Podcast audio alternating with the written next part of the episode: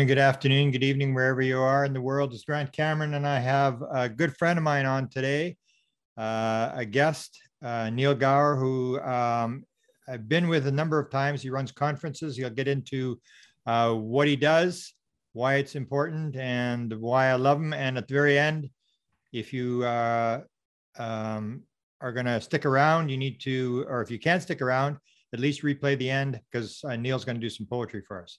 And I, uh, two things in school I hated. One was poetry, but I love Neil Gower's poetry. And the other one I hated was Shakespeare.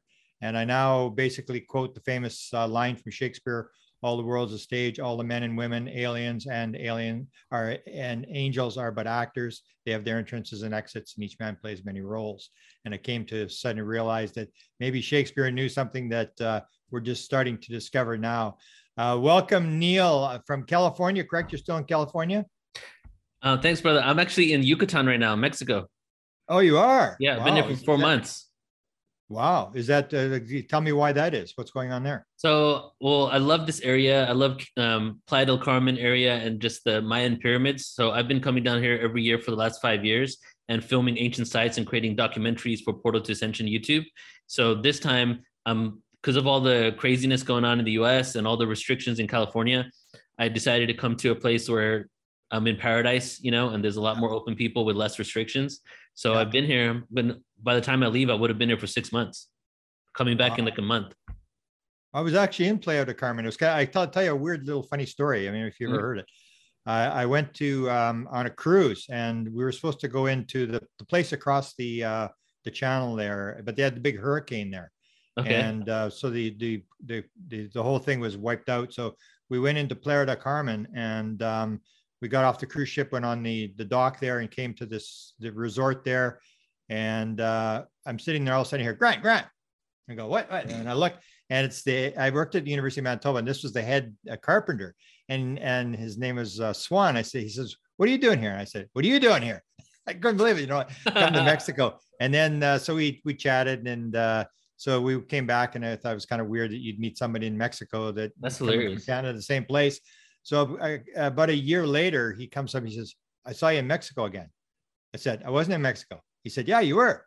And I had done with uh, uh, Jaime Maussan had done a uh, an interview with me, and it was playing ah. on Mexican TV. So he was at the resort the second year. Wow. And there, and I'm on, he's a year in Mexico again. So I, am familiar with Playa del Carmen, and it's uh it's a beautiful area. How long and, ago was that, uh, that that you were down here? Oh, that's going back. So I've been retired 10 years. So that's probably 12 years ago. It was okay. when the big hurricane took place, right yeah, after. Yeah. So that was probably Cozumel, right? That you were going to. Yeah. Mm-hmm. And uh, it was kind of weird to see the the power of nature to take out that uh, uh, concrete uh, deck. Uh, yeah. You know, the dock. I couldn't believe it because we drove. The ship went by it. You could see it, and it was just amazing. I just couldn't believe mm-hmm. how much damage mm-hmm. was done there. Wow. Yeah, it's so beautiful here. And then I just like I like to go to the beach, walk to the beach, and then I go to different ancient sites and pyramids. And every year they're actually finding new things here because so much is um, underneath all the the trees in the jungle. Now they have lidar technology, so literally like every year they're finding a new city in the jungle. So it's it's constant content for for me to explore. And you're doing that on your Portal to Ascension YouTube channel? Yeah. So Talk a little I, bit about your organization, what you do, and, and where people can find your stuff if they yeah. want to look this up. So Portal to Ascension, uh, I'll just skip to right when it was created in 2008. I created Portal to Ascension. I had it as an online group for two years before that. It was called 2012 Consciousness, Mind Evolution, and Presence. And then in 2006, it was a Facebook group. Thousands of people started joining the group. So after a series of like shifts in my own consciousness and my own perspective from going from conspiracy theorists conspiracy factualists let's say to um, to um, spiritual and realizing the bigger picture. In 2008 i had a shift in which i was had a dream to change the name to portal to ascension. And then i changed the name and i started doing small events. I started with meditation events sound healing events um, hypnosis events to unlock creative potential. And then by 2009 2010 i went on a few international tours from to canada to down to um, San Diego doing events on sound healing, doing meditation events. But in 2010, I did my first all day ancient alien conference because I was into extraterrestrials for like eight years, my first introduction to this information was the Sumerian tablets. So I was into ancient alien information. So I called on a few people that, you know, colleagues, people that we know in the circuit. And in 2010, I did an all day ancient aliens conference. And from then onwards, like until 2012, I continued doing that small events and then one larger conference until 2012, where I did uh, Cosmic Reunion 2012 in November 2012, and then Cosmic Reunion Fourth Density in March. And those are the two three day conferences, kind of like the Portal to Ascension conference that you came to, just call something else. Um, Bashar was the headline at the first one, and it was me experimenting with all the people that had joined these Facebook groups. I wanted to see if I could create an event fly out all these speakers and if people would show up. So that was the milestone in 2012 for Portal to Ascension. And then I just continued like getting doing bigger and bigger productions until 2015, where I created the online university that you're familiar with since you spoke on it so many times. And then 2015 started with one event a month. And then in 2018, it's been 110 events a year now at this point. And basically every topic I've had the opportunity to think about that I wanted to learn about or that I have thought about, but I haven't created an event yet. I either have done an event on or I have it in the pipeline over the next few years. So we explore a lot of information. I would say around half of the information is deep dives into ancient history, but kind of redefining our timeline. What is our true world history? Where do we come from? What were the lies and manipulations in our history that took us away from the truth of ancient civilizations? But that directly connects to the extraterrestrial question. It also connects to our spirituality because when you look at these ancient civilizations, all of a sudden you see that they had an advanced awareness of quantum energy, right? And they also had an advanced awareness of spiritual um, consciousness.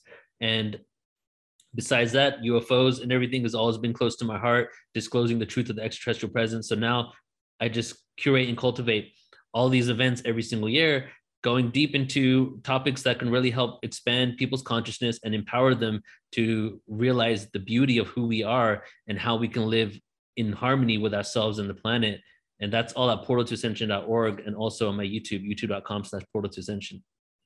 And you have a lot of people when you when you do your your three day events online mm-hmm. or whether you're doing them, you have like 40 people. So how do you know so many people? I mean, do you read? I mean, how do you it seems like uh, that I learned a lot of the people that you had. I didn't yeah. know about them until I saw them on your site. So so I'm always researching, right? So from 2000 to 2000 to 2008, I didn't do any events. I was just researching, reading, and going to events. So I made all these friends and connections, and I would go up to speakers and ask for their emails and and even some of their numbers. And then sometimes I would have dinner with them at the events, and so then they would recommend other people. So by the time 2008 hit, I had I knew a lot of people that were doing this information, and I just started reaching out to them. When I first got into doing events, I was really heavily into channeling, and then I became more into research oriented information and started going to conferences like um, you know, UFO events, um, ancient history summits, things like that. But I also have a part because Portal Ascension, we're pretty much like a full on conscious event production company. So part of that is a constant researching of new speakers. So I don't want to keep having the same people over and over. So when I do big events like that, it gives me an opportunity to do a lot of research and bring on new people that I want to interview so I can get a feel for them to see if I want to put them into another event, maybe a paid event or an all day summit or something like that. And now for the last five years, because I've been doing so much, I have all types of people contacting me to be speakers and they send me their books, they send me their videos. So there's a constant research going on. I even have individuals working for me that if I can't research them, they'll read the book or they'll watch the videos and then give me a summary on it. Just because I want to, Portal to Ascension, the mission for us is not only to get this awareness out, but to give people a voice um, that are is doing this that are doing this work so that they can get their awareness out. So we're constantly asking for new people to come in and showcase the information on our platform. Wow. Mm-hmm. Um, we'll get to the, your upcoming events, but I, I want to go back to um, pyramids. You mentioned pyramids. Have you watched the discussions I've been having with Jimmy Blanchette? Do you know Jimmy Blanchette? I've heard of him, but I haven't watched your discussions. No, tell me. Oh, okay. Because um, he basically he has the um, he uses the one more one four four uh, frequency. He's a radio guy out of he's originally from Quebec, Canada. Okay. Moved to California, had his radio license when he's 12 years old, and started bouncing signals off the moon and stuff like this. He got this massive array, and uh, then decided he was going to send out a message, and suddenly got back a message uh, and started this whole uh, non-human intelligence conversation.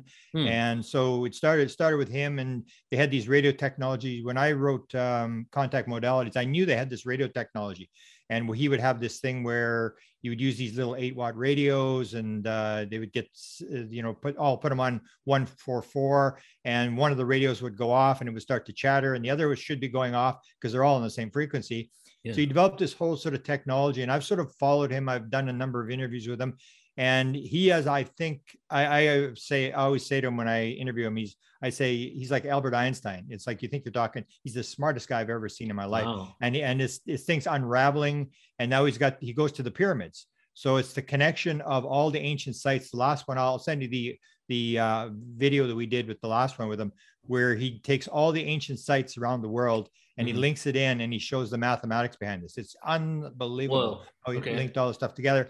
And then we put them together with um, uh, Gary uh, um, Oldham from uh, the Rendlesham Forest. He had the whole Okay. thing with the Rendlesham message, and that all links into the pyramids as well. Wow. And then the, the third person is uh, Sarah uh, Cosme. I don't know if you, she was speaking at Mhm. Paul's event a couple months ago, was is on been on Gaia a few times. And she's a QHHT practitioner, uh, actually a level three. She's one of the, there was only 12 when she got it. She actually helps them train uh, the, the QHHT. She's been around the world and stuff. And she started writing this book. She had the, the experience that Bar, that um, um, uh, Dolores Cannon had. You remember the one with uh, uh, Nostradamus, where she's she's got this client and he, she's Nostradamus is talking, and then the client moves to um, uh, uh, um, Alaska. She says, "Oh, that game's over." And next client walks in, continues the Mhm. story. Next Yeah. client walks in, tells the story. And Sarah had the same story story, but it had to do with Atlantis.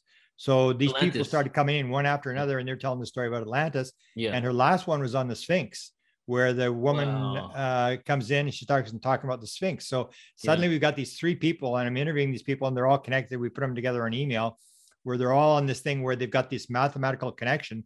And basically, the idea sort of comes down is that we're being given this sort of message, and it's not like everybody thinks there's going to be an ET message where it says, "Hey, we're going to land on the White House lawn, and we're going to eat Yeah. you," or whatever, you know, a a left brain message, and it's not. It's like the message in contact where it's this really heavy mathematical thing where you got to figure it out.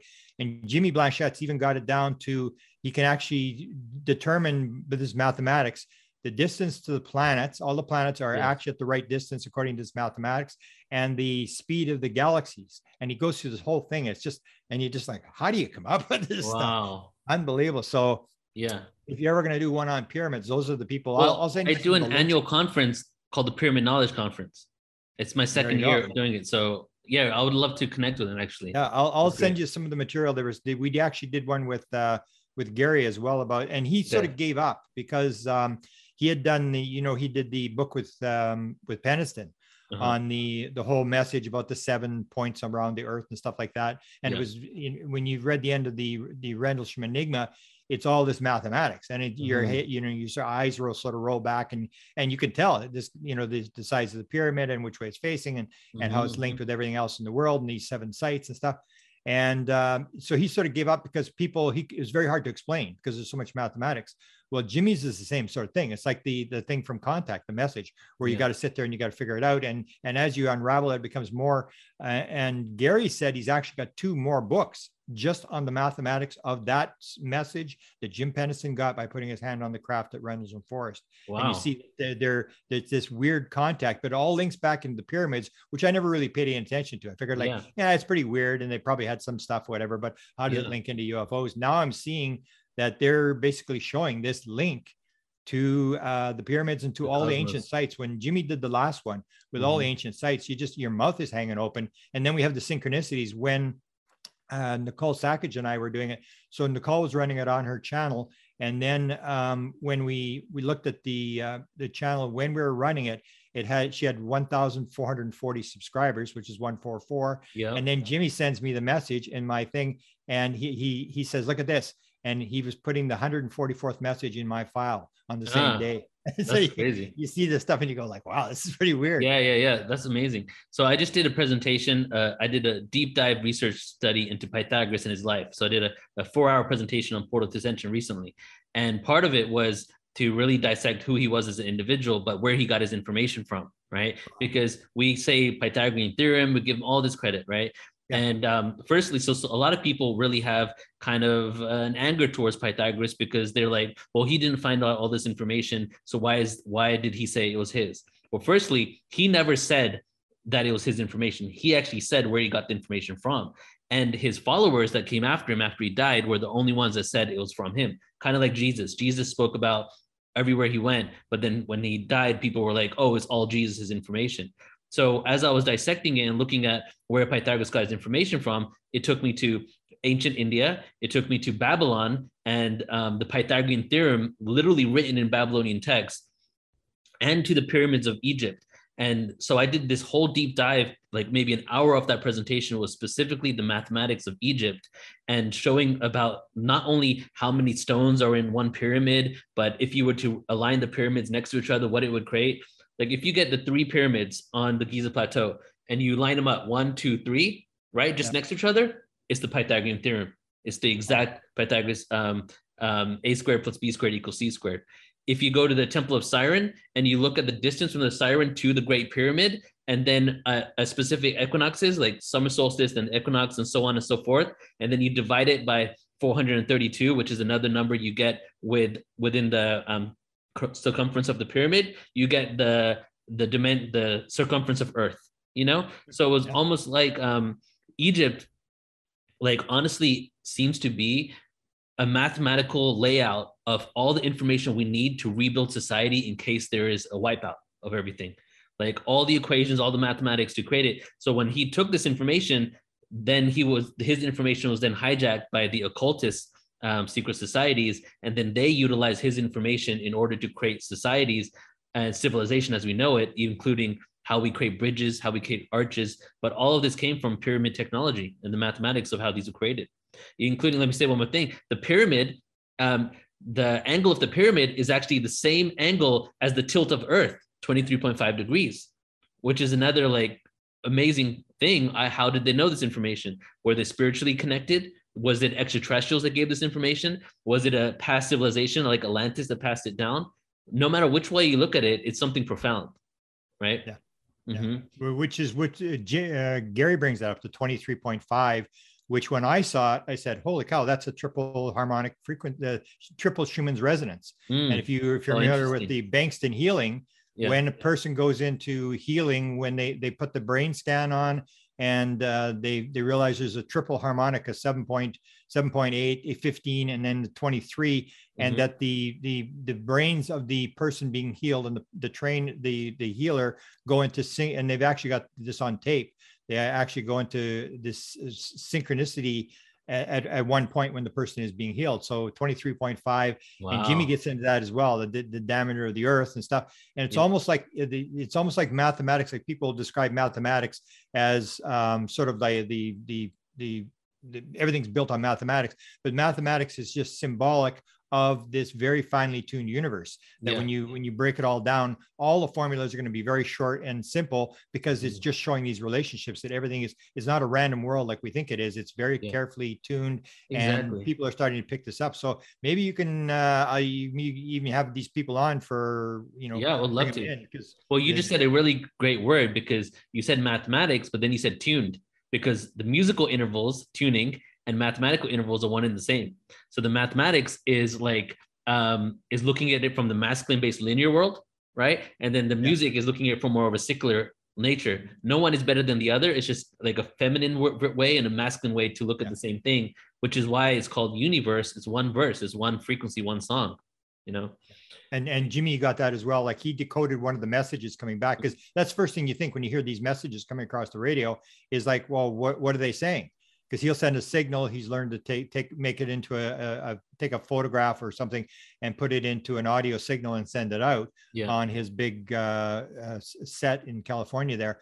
And uh, but when it came back, he decoded the one and it had eight tones. And as soon as I saw that, mm. I said eight tones. That's like a like a musical scale. I mean, yeah. And you see all these connections wow. where just one synchronicity after another. Yeah. And he's got the other one where he actually um, they have these little chirps that come across and then he had a um, he he mentions a very famous writer was at his place in California, and he was saying to they had a, an encounter with a being, and he said to the this guy said to the being, he said, "How do we decode this message? How do we code Jimmy's message?" And he said, slow it down as much as you can. And that's the contact thing. That's how they did the contact thing, the message. Ah. It's like you, you're listening to the message, but you don't realize. So Jimmy's decoded one of these messages, and now he's working on trying to decode this other message with these chirps. Whoa. And he actually shows them at a very slow speed. And you can actually see that each chirp is different. The the the the peaks and the valleys are different on each chirp. And so it's got a lot of information. We just haven't figured out what what what this message is telling us. Okay, so and he so, decoded one of them no, yep. deco- does. What yep. does it say? Well, it has these eight tones. That's what it is. Okay, it's, okay. eight, it's eight gotcha. tones that come across, and um, uh, so he takes the eight tones, and then he starts using the mathematics of the eight tones. He multiplies one against the other, gets the speed of light. He multiplies one against the other, mm. the diameter, diameter of the Earth, and and all these tones, and they're all linked. When you start looking at all these tones, it explains everything in the universe. All these tones. And wow. when I'll send you the videos, and you can check this out because it's I, when I when every time I see him, I say like, man, this is like talking to Einstein. It's it's like right. watching history being written. That he's he's it's and so they would get in maybe give me me ask you this question. It comes into this thing about inspiration. Yeah. I mean, eh, you talked about this where you've had these inspirations where you're told, you know, what the name of the channel will be. I yeah. wrote contact modalities, and I believe very strongly in that. Maybe you can talk a little bit about that, about this idea that we think we're the smart guys, we're figuring this stuff out, and we are actually getting help. Yeah. Well, a great example of that is when you look at ancient history and you look at specific times when great minds were on the planet, there were multiple great minds all around the planet that had the same kind of ideas you know? Like um, pythagoras time well there was like four other people on the planet including buddha that all had same ideas of reincarnation right? So that goes to the whole thing of maybe this information's in the ethers and it could be multiple things. Not only the cycles of time the evolution of consciousness the devolution the position of our solar system in the galaxy the rate the frequencies coming from the central sun the black hole in the center all of these can contribute to different levels of information and awareness being you know in the field around us. So i feel that when we get to certain levels it's a collective download that we can all tap into. And another great example would be um, you know let's talk about pythagoras for one more second. Pythagoras was into consciousness and spirituality and vibration being God and mathematics being God. Then Christianity came along. Christianity um, started um, hijacking his information, and the Knights Templar and the secret societies were the only ones that utilized it. And then Kepler and Galileo came along that were anti church and anti spirituality because of what they'd done. Um, so they were neo Pythagoreans without the spirituality, right? And, and but they all happened around the same time but they had they were atheist about it. And then all of a sudden we get to 1900 which is technically the end of the kali yuga the, the dark ages and the beginning of the energy age which is the dwapara yuga the bronze age. And then all of a sudden we have max planck tesla and einstein. All individuals that helped us understand the quantum reality but all spiritual consciousness right? And happening separate from each other. Even with Tesla, there was another individual that had the same equations that Tesla was coming up with, on the other side of the planet was only a few days off from publishing it you know? So there's definitely a collective um, download that we receive. So for me when the whole download for portal to ascension came in 2008 it was like a 20 year package like in one. Marketing plans business plans how many events i'm going to do what's the eventual goal what's going to happen?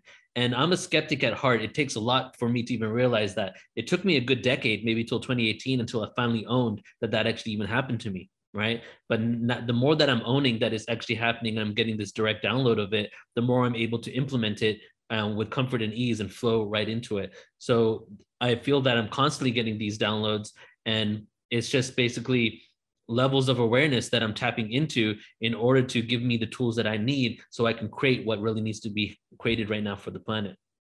So you would believe in mission then in terms of your being here at this time this place for some particular mission? Are you yeah, I that? feel I feel that is the case, but I'm also very into much into the paradox that even just being and not having a specific mission of what you do can, is also part of the mission because I feel that source, right, wanted to experience itself infinitely, infinite experience.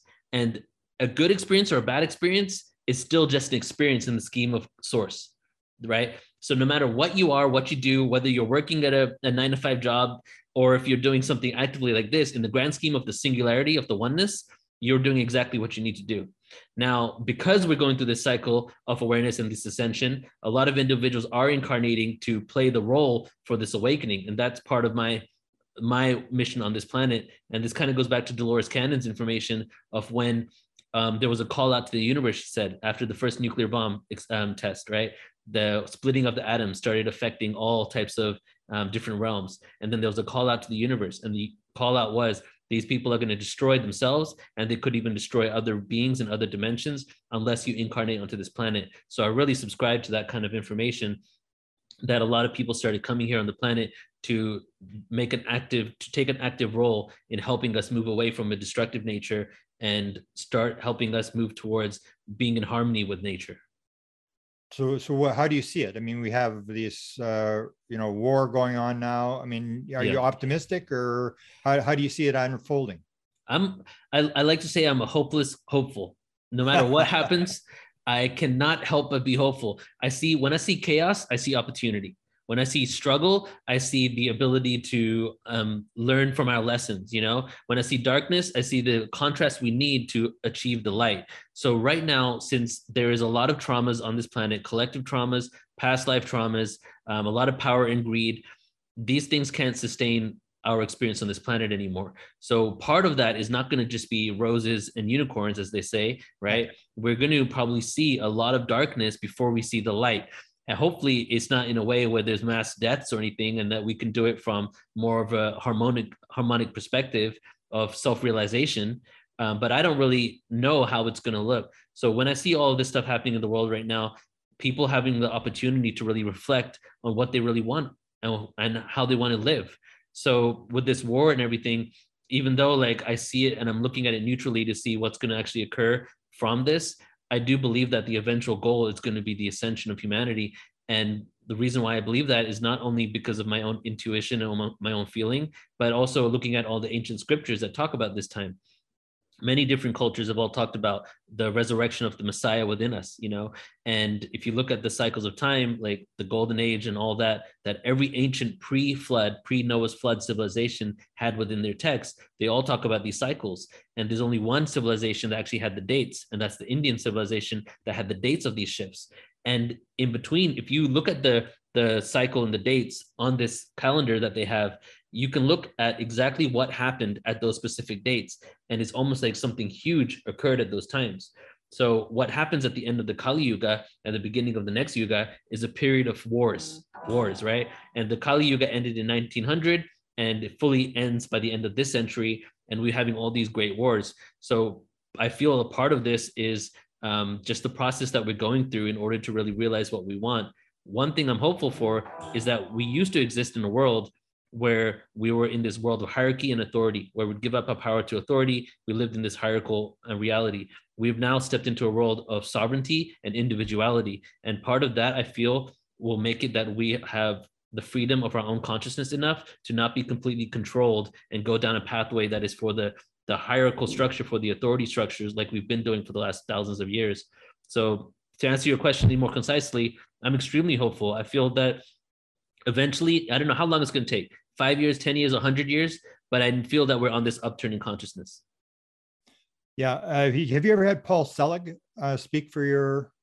I've just, well, you mentioned him at our last event and then I connected with him on Instagram and now I'm going to have him wow. this year sometime because of yeah, your. Because he, he talks yeah. about the fact that, that that in order to have the shift, you have to uh, all that's been built in fear has to be raised to the surface. It's like unra- you know, yeah. lifting the rock and the little creeper crawlers come out. That you can't, you can't, you can't. Uh, people are almost like they're they're um, what would be the word? Um, they're not proactive; they're reactive.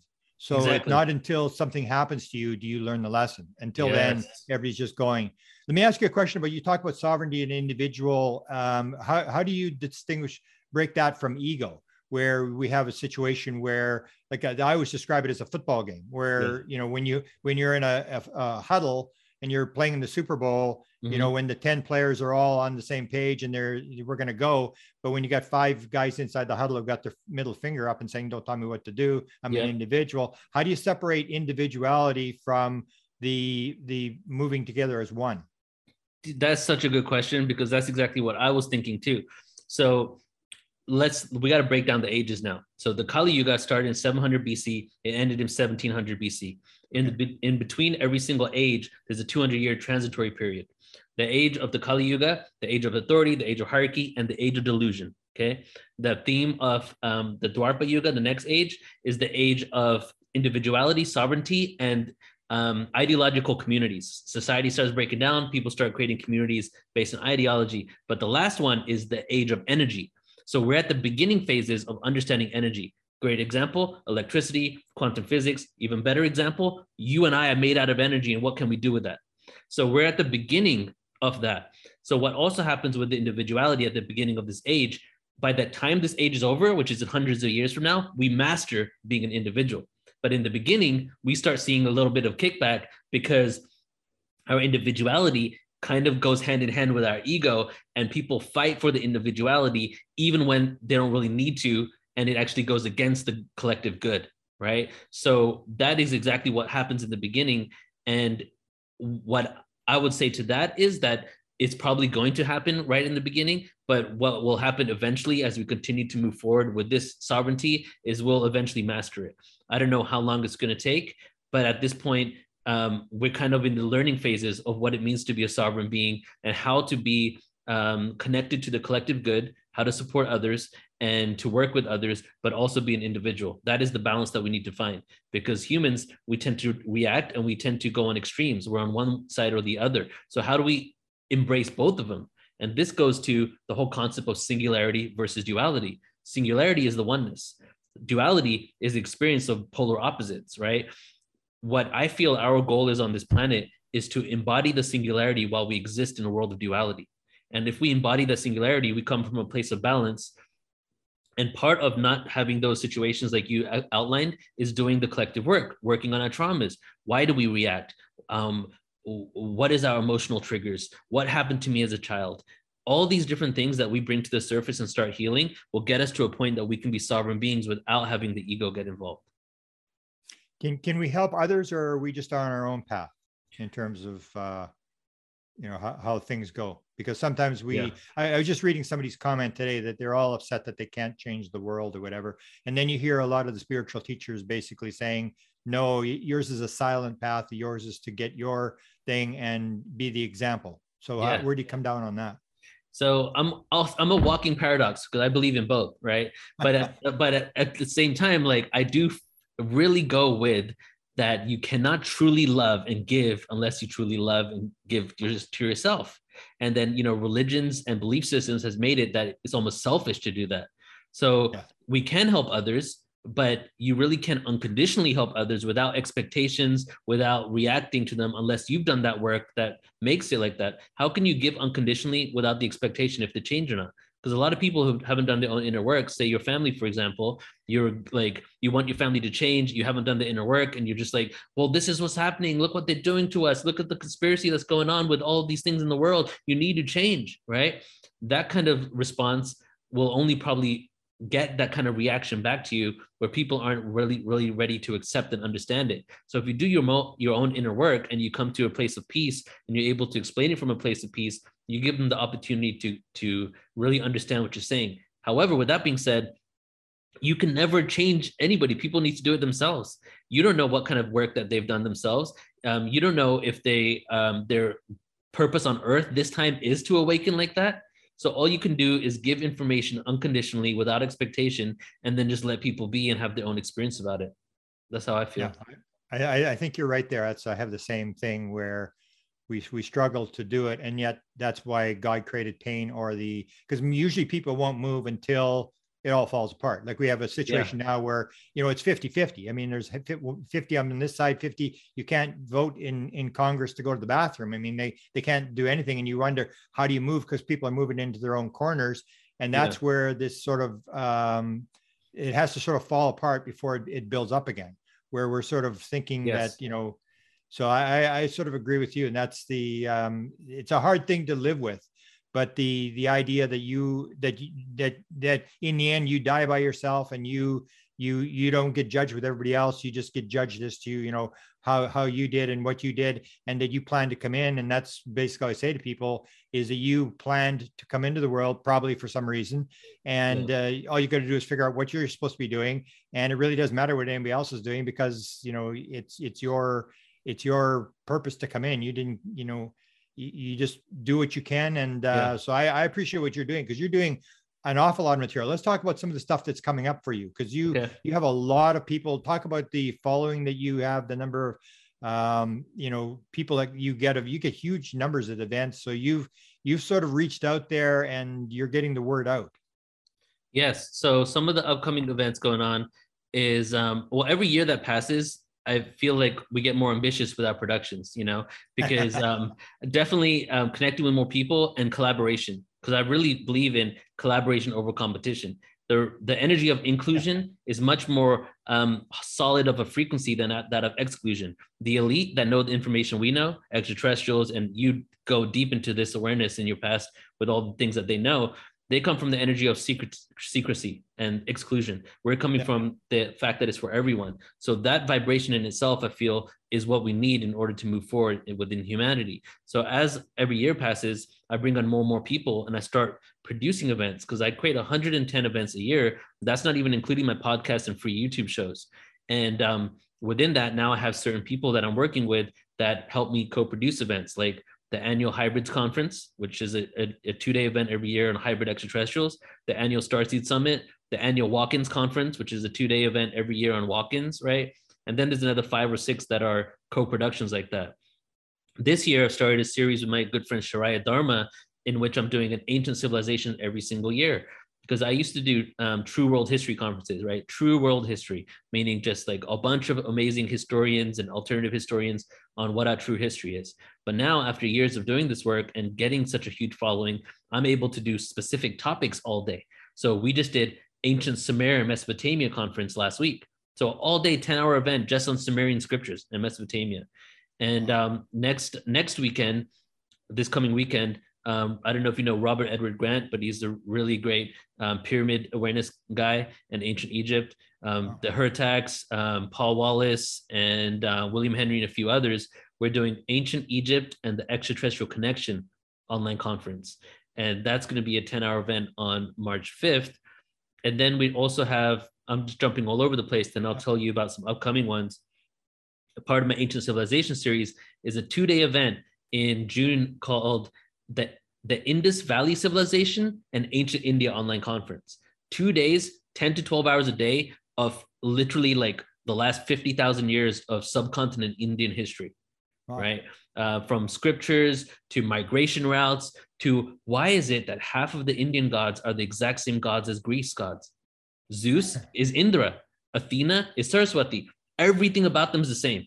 Their background, their upbringing, both of them come from mountains you know so that kind of exploration really going deep into the connections and that goes to my all my original purpose of creating portal to ascension to find the root of everything where we all came from. And part of that is the root of all religion because if you track these religions back to original source you see that we were like within the same tribes. And then something happened where the tribes split off and they took the pantheon of gods to different places right? So that one i'm extremely excited about because as you probably know i'm indian. So I've always wanted to know what my own roots are. And as I've been exploring my own roots, all I found is that there's so many controversial topics within that because of racism and white supremacy that um, when people start talking about the migration routes of India and how we connected to Greece, there's a lot of people that are, get very angry very quickly because they think that if you're saying this theory, that means you are pro-Aryan and you're saying that um, we only became civilized because of the white man. If you believe this theory, then you are kind of proving that everything came from India and nothing came out of Africa. So I'm just rambling here just about some thoughts, but um, so in this conference, this two-day conference, we're going to explore every theory that we can get our hands on in order to really kind of decipher what happened in that area of, of India. Wow. Yeah. Fascinating. And then uh, let me talk about a few more. So William Henry, Awakening the Pearl two day workshop. He's doing his online event, his annual event that's in person. He's doing it online on April 23rd, April 24th. This weekend, I am doing mm, on Saturday, that's tomorrow. I'm doing my galactic origins, dimensions, and black holes. And this presentation is a three hour presentation that eventually ends in the galactic story and the seeding of humanity. But the whole of it before that is breaking down dimensions, uh, frequencies, the theories behind time travel. And a huge part is introducing you to the Milky Way galaxy, how the Milky Way galaxy rotates, how solar system is within that, what happens to our solar system in different positions within our galaxy, what the real distance is from the black hole in the center of our galaxy, um, and then also all these anomalies of what's occurring in our galaxy that you may have not have realized. Uh, for example, that we've been colliding with a galaxy called the Sagittarius Dwarf Galaxy for over 2 billion years. And that galaxy could actually be where Earth and our solar system originated from and then got absorbed into Milky Way. So that's going to be tomorrow. It's a very profound um, presentation. You're doing that for presentation? Yeah, yeah I'm doing that. Mm-hmm. Oh, you're yeah, as smart as Jimmy Blanchette.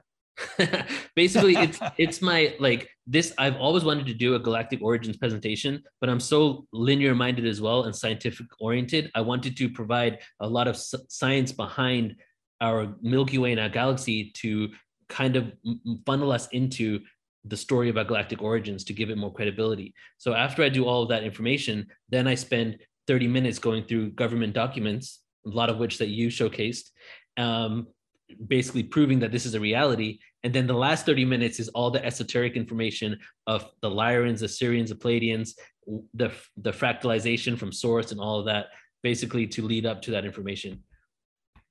Wow. Yeah, it's going to be cool.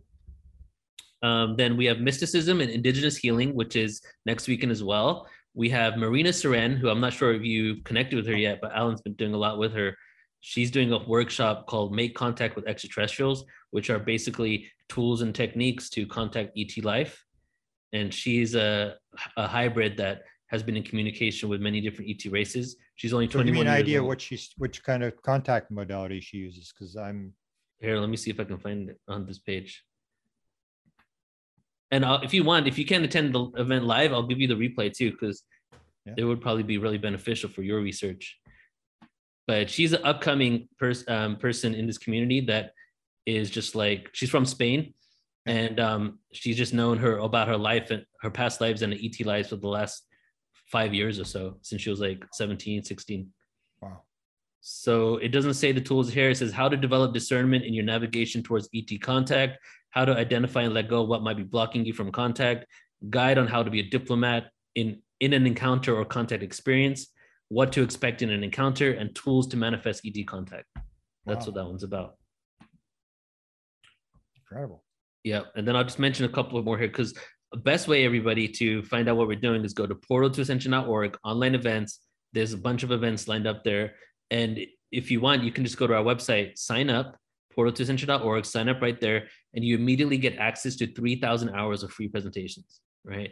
And wow. it's sorted by speaker. You know, Grant is on there as well, and sorted by speaker and topic uh, hundreds of different topics, and you can really kind of get a feel for what we're what we're doing here. And then I'll just mention one other one. Oh, this one's cool, and you like this one, brother.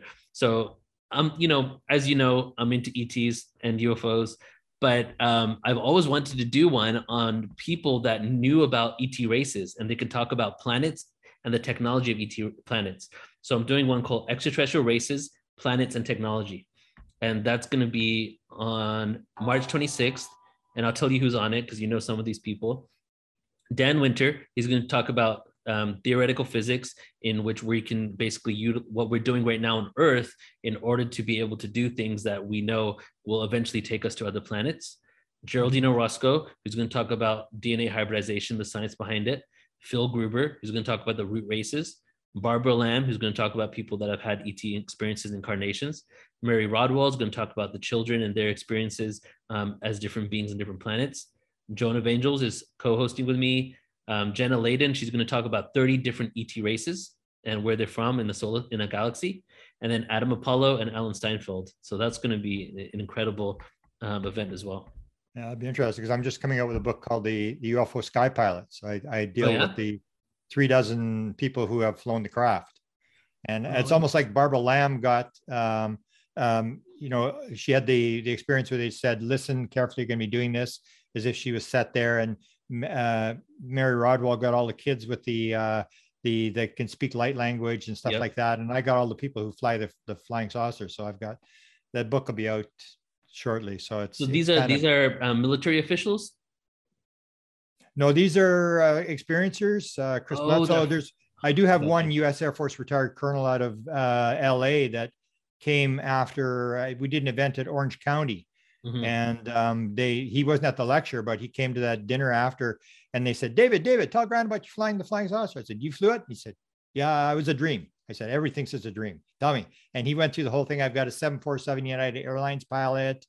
Uh, uh, just piles of people that all all basically came to me, and it's all started with the consciousness thing. Where I gave the consciousness lecture, uh, there was a woman in Phoenix, Arizona, where they set me up with her. I thought she was Mhm. totally crazy when she told me she's like in her 70s that she was flying the craft. I said, "Come on, like, come on." wow. like and then suddenly all these people started coming to me one after another melinda leslie had a couple that she had dealt with Yeah. and um it's it's kind of a, a unique sort of thing almost like i was i was the one who was supposed to put it out so it, it didn't take me very long i just uh put all these people together and but um yeah it's an interesting uh development um in terms of the technology and where we're going with this you know hopefully it's used for the right purposes and not for um, building bombs. Although I, I Yes. even looking at the present situation with with the war, I mean, if even you had big, huge flying saucers, what are you going to do? I mean, there's nothing you can really do now.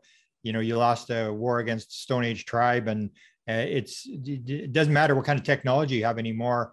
The world's a different place. You really can't, in many ways, you can't use that technology Yeah. unless you're really going to go to war. But uh, people aren't going to do that anymore. Are you talking about like reverse engineered technology utilized for war? Yeah, well, that's I think that's where they're going with it. I mean, that's where you get you know uh, the whole PTSA thing. They're they're not interested because I asked a number of people on the on the circuit, like for example, Chris Bledsoe's got 15, th- 15 15,000 videos and photographs.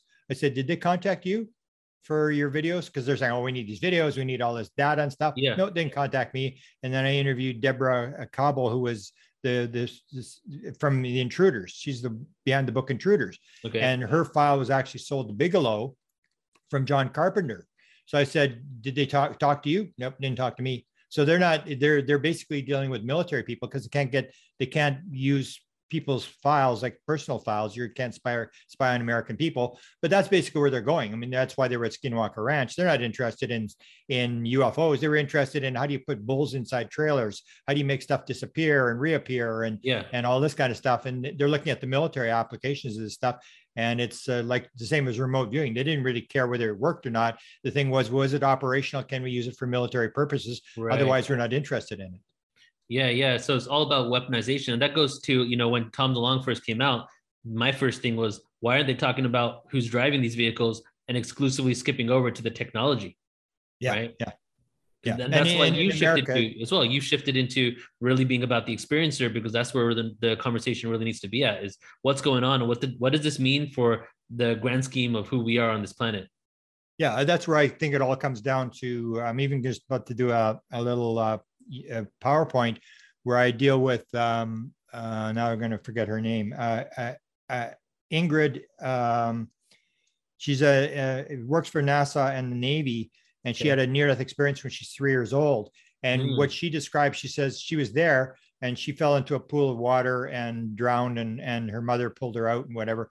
But she said, I suddenly realized I could go anywhere instantaneously. I was Wow. in the, the maid's room. Then I saw my mother. And then I saw this dog. I said, Oh, look at the dog. Boom. She was instantly with the dog. And then she saw this park. Oh, she was instantly at the park. And that's exactly what Chris Bledsoe said. Chris Yeah. Bledsoe said, The way it works when he's flying the craft, he says, You look at a cloud and you look at the cloud and you say, I'd like to go to the cloud. And the cloud is suddenly right at you. It, it's like it comes to you and it's Mm, this idea and and- or um, ron johnson was another experience i talked to where he said they said where would you like to go he said i'd like to see the milky way from a distance they said hang on Wow. he said it was less than one second he said looked out the window and they were saw the milky way from a distance yes. and that's this whole thing when you see the near death experience literature and the out of body experience literature, it's the same thing. People are Right. describing 360 degree vision. Or Ron Johnson, when he when he was in the um, he was talking about the the the being Elby is the being that that he was dealing with.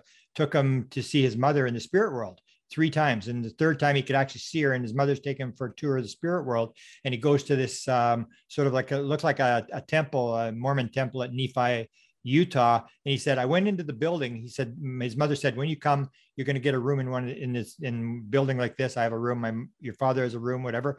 And he and he said, I walked in. He said it was like 10 or 100 times the size inside the building it was as outside. I said, wow. that's exactly what Chris Bledsoe said. Yeah. That's exactly what Terry Lovelace said about inside the craft. Yep, so the thing is, is are you in a craft? Are you in the spirit world? And you start mm-hmm. to realize that's the important part. It's not the technology. It's like what happens at death? Where did we come from? Why are we here? Where are we going?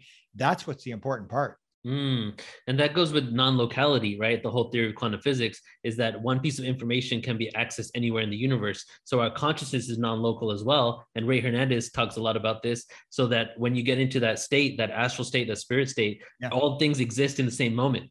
So you can just basically and I feel because I'm really interested in the technology of how they get here, right? And from the nuts and bolts to um, light ships and all those things. But I've heard some experiences talk about the technology where they can just dematerialize and just relocate in specific areas in the solar system because their consciousness is at such a level that distance isn't even within their reality. It's all happening at the same time in one moment, in one place. And all you have to do is just reprogram your consciousness to go to wherever you need to go. Yeah, that, and that's what this um, this um, uh, girl that works for she's an oceanographer, PhD. That's what she said when she was in the experience. Time and space completely disappeared. Yeah. And so the question is, if time and space doesn't exist, mm-hmm. then how big is the universe? Is there mm-hmm. actually planets out there in far away in space through and takes a long time? Or if there's no time and space, it's yeah. what she said it's all here it's all now it's all the same thing and it's this idea that it may be just a point in space yeah. a singularity and it's all happening within or people will describe when they have near death experiences or they or out of body experiences they're going within they're not and near death experiences they're going yeah. within or when you have your out of body experience uh, and you've you've dealt with hundreds of them but when you look back and see your body you can see your brain you are an activity yeah. inside your consciousness your awareness right, right you're and that's when you start to look at this this whole thing and look past the ufo stuff and start looking at the near death experience and the out of body experience you start to realize this thing is not what people think it is and that's what yeah. this um, ingrid said she was told nothing that you see is what is really there it's all and it's this mm-hmm. idea is it a simulated universe is it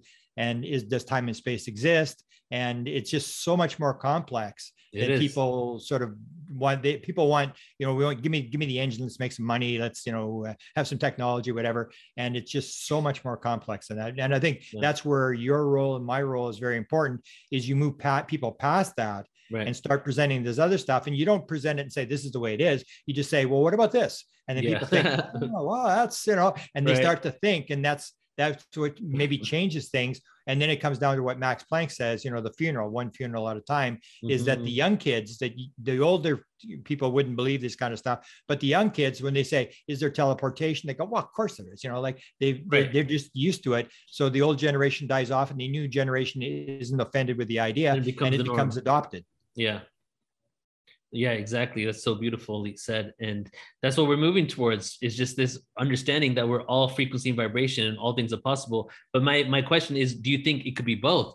That we have because it's almost like a computer program like a video game right? Say that we create a video game and in that video game we're in space and you it takes you a certain amount of time to travel from one planet to another planet in that video game.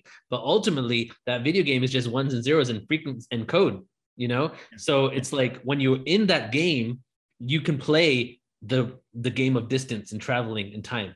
Yeah. But then when yeah. you transcend it out of body experiences near death experiences um, psychedelics meditation whatever um, or even contact the experiences you transcend that. So who are we to even know if that transcendence is the true reality or if they, that's even another fractalization from what really is going on yeah. You know, yeah. so it's it, to me, it's kind of like both realities exist because this is real to me, right? So yeah. I got to go. I have to walk down to the grocery store if I want to get some food. So that's as real as this is. But when we transcend that, we have a different perspective.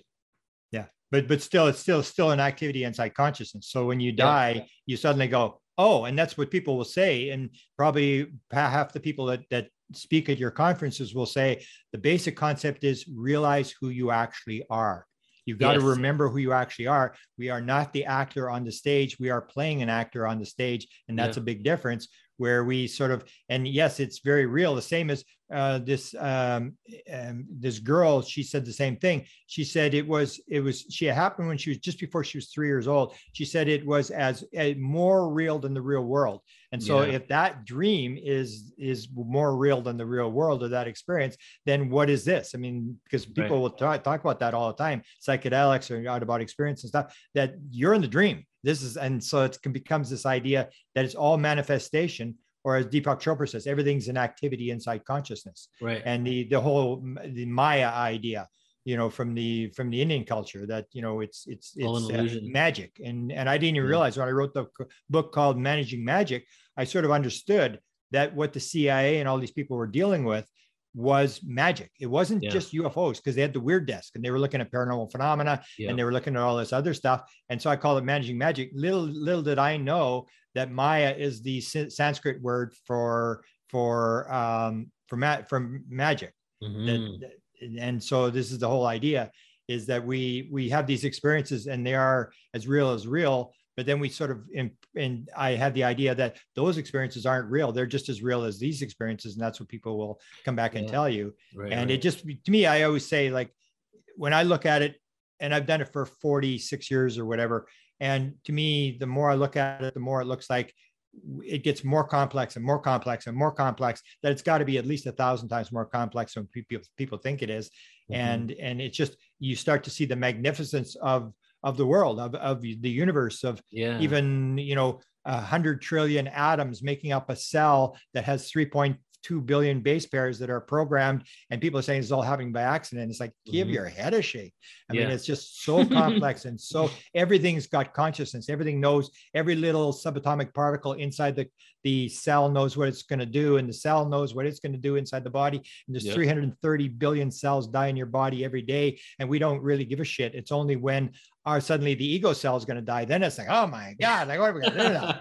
And we don't realize that there's 200 different cells and 330 billion a day are being replaced and dying and stuff. And it's this massive process and this intelligence that's running this whole operation. We just take it for granted because it's unconscious. Yes. Oh my god. So so well said. So let me ask you this then. As we all collectively move to this understanding of non-locality that time is is not what you know is not linear but it's actually beyond that. Not even secular but doesn't even exist right? Secular is even just another construct of it all. So do you feel we can get to a point where we can navigate this matrix and have certain powers where we're able to dematerialize rematerialize levitate all these different types of things that we yeah. see in ancient scriptures once we once we actually collectively get to a point of transcending this reality but still exist within our bodies? Sure. Like because if it come if you go back to the idea everything is Maya, everything is illusion, everything is vibration, then if you understand the, the source code, you can you can do it. As Jesus said, yeah. if you have the faith of a mustard seed, you can say to this mountain, move, and it will move, and nothing will yeah. be impossible. And and this uh, this uh, this again, I go back to this because I've been listening to this girlfriend the last couple of days. The um, um, Ingrid talked about the fact where she was in a situation where she was with her boyfriend and robbed her boyfriend and she disappeared and her boyfriend said, You weren't here. I'm, I'm glad you weren't here. And she said, I wasn't here. No, you weren't here when this thing happened. And she asked the, the she's dealing with uh, energy beings. And mm-hmm. she has this idea everything is energy, everything is beings. And the idea that you you can turn into an alien or a human or whatever you want to do, you can take on a form, but yeah. your basic source. And she said to them, and she and they basically said to the same thing you've got to realize everything is possible and because it's all mm-hmm. made out of consciousness and that's where I've, I've changed even the last year i now sort of believe God did not create the heaven and the earth. That is a materialistic Christian idea that God created this material physical world and then he t- put little souls in each one. And, and, and the, the idea is God created the sparks of the divine and everything's made out of consciousness. And you and I yes. are the ones creating the universe. We create the universe. Or if you've had mm. Mark, Mark, I don't know if you have Mark Sims, if you talk to him, yeah. the, the being that comes to him um, comes to him and, and talks about these 15 levels that you mm-hmm. start as you know something very simple and you go up and when you're finished when you get this 15th level you're creating galaxies. There are entities creating galaxies. yeah, that's a michael newton idea. That's i was fascinated with michael newton for years about this idea that we we trend we we go and all it is is everybody's making the universe a bigger place and a more magnificent place. And we're just building building building all the time. And so we have to look in the long term in terms of yeah. not what are we going to do in this lifetime or can we get because you know, being, um, you know, with the Western society, we want everything yesterday and realizing that this goes on forever or people will say you know i want to escape the karmic wheel i want to you know just get out there whatever mm-hmm. and it's like what are you going to do sit on a beach for the next three billion years and drink mai tais come on i mean mm-hmm. everybody's building that's what it's all about i mean we, you know what is god going to take off mm-hmm. and say mm-hmm. okay i've had enough you know i'm going to everybody it's and that's the whole concept of of altruism that that's what the beings are doing they're helping us and we're mm-hmm. supposed to mm-hmm. help the people below us and do what we're supposed to do yep. and it's it's not about rape pillage kill and steal it's about trying to make the world a better place yes so from some experiences that i've worked with and you know even more than that channelers and other people i've come to an understanding that every sentient being wants to create something in its own image that as soon as you get that spark of sentience and like so when we say the Elohim created us, right, which is from Sumerian scriptures, when we say the Lyran seeded us. Um, but if you keep going beyond that, the original source was the same thing. Source wanted to create something in its own image, and it's even in our own Bibles now. So I feel that that's what we're doing as humans is we are creating in our image, and our in our image is happens to be computers, happens to be artificial intelligence, robots, and um, it's and everything is neutral until depending on the conscious level we're at. So we can utilize it in a positive way or a negative way. Yeah. but even if you look at a hard drive what is a hard drive? We've literally created a dimension with information in it that's only wires and electricity but it has data and word documents you know? So we are creating in our image at the dimension that we're able to do it at. So yeah. interesting. Yeah, and and when you start looking at the ET thing, I always point out, you know, 1896 the the crash in in Texas where you know and there was the airships flying around and they had propellers and sails and whatever and they said yeah. we're from Mars and people went oh that makes sense and and you see that the it's almost like they're transitioning from one type of being to another or the mm. grays didn't appear until 1961 the reptilians until 1988 and you start seeing right. this, this, idea it's just the, that it's unfolding and that we create the good and we also create the good and the bad so yeah. we, whatever you have that's very negative you got to realize you're part of what you're creating this whole concept that we have we always have this victim yes. idea that we're here and these these things are attacking us whatever to us, and yeah. realizing that we are the ones that are building the universe we are the ones that are responsible and even if it's not true yeah. if you take responsibility for where you are you're going to make better decisions than if you see yourself as a victim yeah yeah and since we have this we're living within these li- limited bandwidth frequency that you know we can see certain frequency we can hear a certain frequency range smell only certain frequencies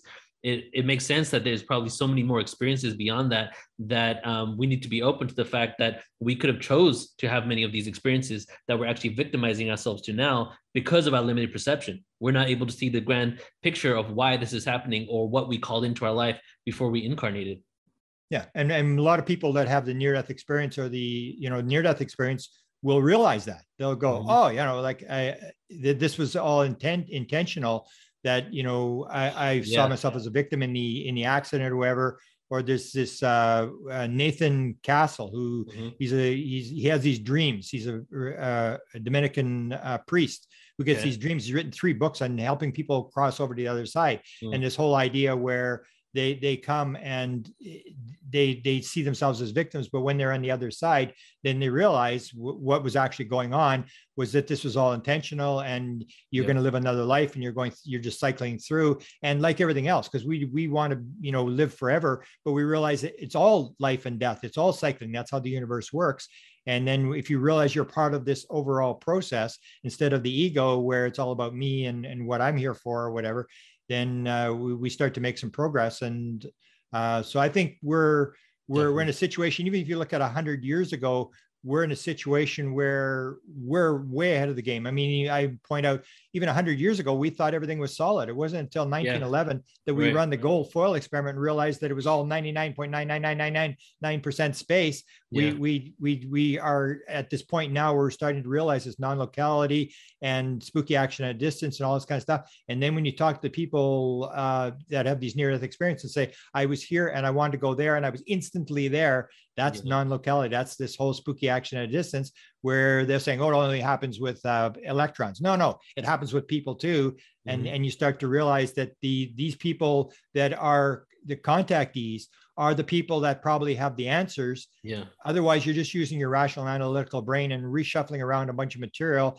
that you mm-hmm. that you're getting conditioned uh, from school or whatever. It's these people are bringing the new material in, or even where Garry Nolan talks about, where the, the guy that's doing the the DNA stuff on the experiencers and the mm-hmm. metal research, whatever It's Stanford. He said it's the stuff that you want to look at is the five percent that's outside the curve. That when you mm-hmm. see the five percent that doesn't make any sense, that's what you got to yeah, watch, yeah, and that's yeah. what the experiencers are telling us. They're telling us this weird stuff that when you start looking at it, actually starts to make sense as to uh, what's actually going on. Right. And we're just at the beginning phases of this understanding right now. However, we're seeing craft doing things that we're in the beginning phases of. So if that craft is being reverse engineered in black um, budget programs or gets released to the public, things that we're theorizing in quantum physics laboratory can take our technology hundreds, if not thousands of years into the future right? And they have actually, so as you probably know, Newtonian physics and quantum physics are paradoxical to each other. Newtonian physics, um, but however, quantum world creates Newtonian world. So it's like, how does that make sense? And so they were able to do things like, um, you know, double slit experiment where two particles show up in the same place at um, different places at the same time. So it's almost like bilocation, right? And teleportation on the subatomic level. So they weren't able to do that anything above an atom until two years ago.